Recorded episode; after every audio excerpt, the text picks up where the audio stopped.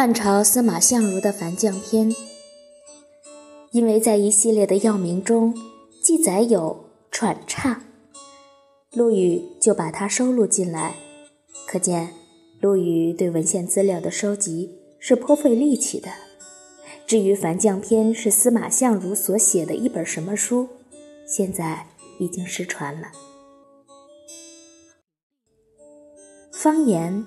是杨雄编的一本方言词典，里面说，蜀西南人把茶叶收作社。《三国吴志伪药传》里说，孙浩每次设宴，规定人人要饮酒七升，即使不能全部喝下去，也要酌取完毕。伪药饮酒不超过两升，孙浩当初非常尊敬他。暗地赐茶以代替酒。这个孙浩是东吴的末代君主，这里记载他强迫臣下喝酒的荒唐事。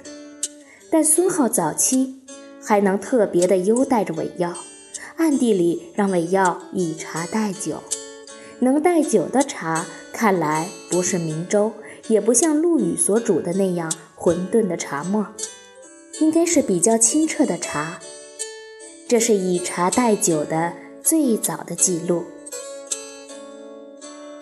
晋中兴书》里说，陆纳做吴兴太守时，魏将军谢安常想拜访陆纳。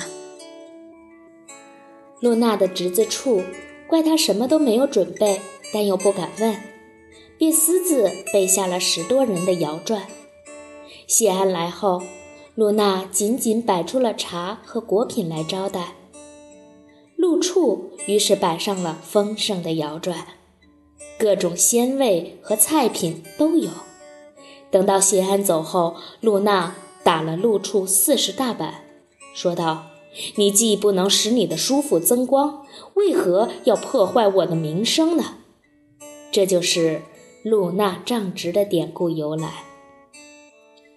晋书》里记载，桓温做扬州太守，性好节俭，每次宴会只设七个盘子的茶食果馔罢了。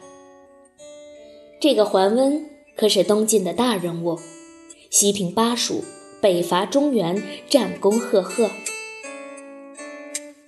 他的儿子桓玄还取代了东晋司马家，做了一段时间的皇帝。树犹如此，人何以堪？这样的千古叹息，就是出自桓温之口。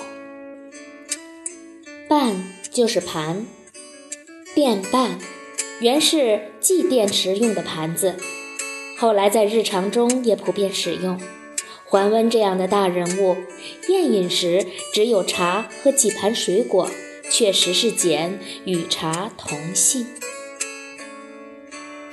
正合了陆羽所说的“茶性简”。